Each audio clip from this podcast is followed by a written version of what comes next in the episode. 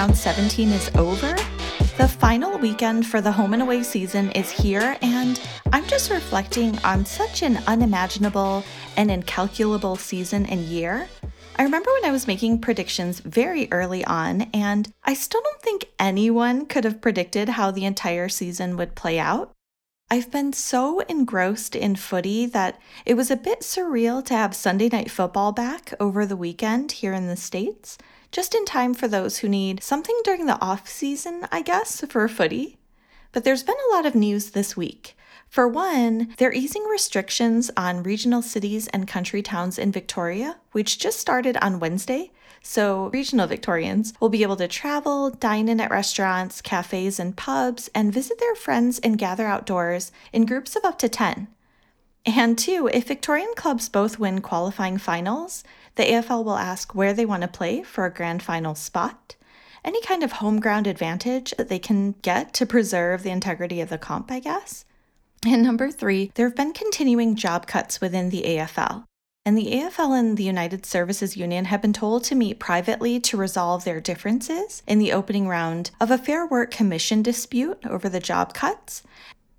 But really, the biggest news of all is it's just that time of year where players announce their retirement and players renew their contracts, or the salary cap forces some to look elsewhere, and teams start kind of looking at their roster and making all the changes. And I know there will be significant changes within our own club, and I think our roster will look a little bit different at the start of 2021. But other big news was that Shaun Burgoyne signed a one year contract extension, which was a surprise to some. He only needs to play 13 more matches to hit 400 games, and he'll have the chance to become just the fifth player in AFL history to hit that 400 milestone mark. The club has acknowledged that they believe his career is in its twilight. I think that's just such a crazy thing to say, but it is a sport. So the new deal will see Burgoyne, who's 37 now, take on a part time Indigenous advisory role with the Hawks in 2021, and he will transition into the off field role full time once his playing commitments are finished. So, what do you guys think about all the news that's floating around right now? And what do you guys think about Burgoyne's extension and really everything else that's happening within the comp since we're nearing the end of the season? AFL Footy Obsessed at Gmail, and AFL Obsessed on Twitter if you want to share your thoughts. But now on to my highlights and fave moments from round 17 games. I still can't believe I'm saying that. In the Saints versus the Eagles game, Tim Kelly was everywhere the Eagles needed him to be. This was a really close game, and Kelly kicked a goal to put West Coast back in the lead and ultimately help them lock up their final spot. So, congrats to the Eagles. In the Cats versus Tigers game, Jack Riewoldt's marks and four goals were amazing, but I also have to say that Ratugolea's mark and goal in the fourth quarter too were really great personal highlights for me. In the Kangaroos versus Dockers game, Jesse Hogan kicked four goals. I mean, what a story from someone who kicked cancer back in 2017. It's just really great to see him doing well. And in the Power versus Bombers game, the Dixon one handed grab mark at the goal line in the first quarter, and I feel like in that one it was all about Dixon.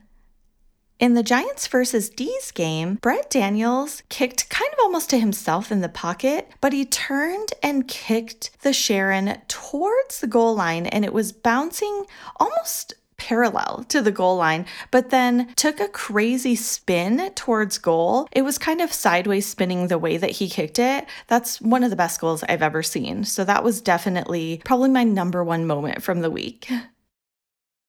In the Blues versus Crows game, there were two moments. The incredible Cripps was about to get tackled and he fumbled the ball and kind of handballed it off in the third quarter. So there was like a fumble, tackle, handball, and then he like sold some candy around players. I mean, there was just a whole group that was coming for him and he kicked for goals. So he was basically doing everything in that quarter and his mark and goal were amazing.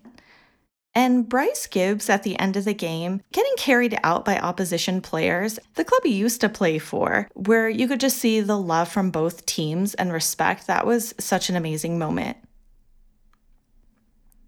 In the Hawks versus Bulldogs game, in the second quarter, Bailey Smith marked the ball and kind of hooked around his shoulder and kicked over his head. Definitely my fave moment from this game because that was an amazing goal. And I think Jack Gunston was just a bit unlucky at the end. He was kind of running towards the goal line and sprinting and just about to kick for goal, but the siren went off just a split second before his kick. So I feel like that was a bit unlucky, but another memorable moment.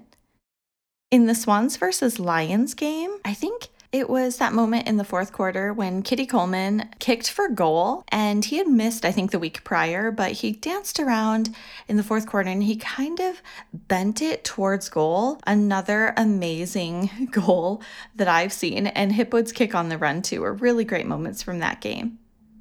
And in the Pies versus Suns game, Mason Cox's contested mark, which was highly contested, and then he bounced on the run and kicked for goal in the final quarter of the game. You know, I gotta rep the American that's playing in the comp. And now let's move on to my breakdowns of the rounds pure class, hard pass, and just trash. It's been a minute since you've heard me talk about this. So, for pure class, this week, everything that was outstanding about the round Bryce Gibbs' retirement, which I mentioned earlier. Number two, Tom Bellchambers, who's also number two, his retirement after 13 seasons with the club. Number three, Adelaide winning their last three games. It ain't over till it's over to me. Way to turn it around. And number four, Kade Simpson retiring. So last year, Simpson signed a one year contract extension. And with Daniel Wells retiring at the end of 2019, that made Simpson the last remaining member of the 2002 AFL draft. So now everyone's gone from that. Of course, Burgoyne was in the 2000 draft, and he's now the oldest in the league.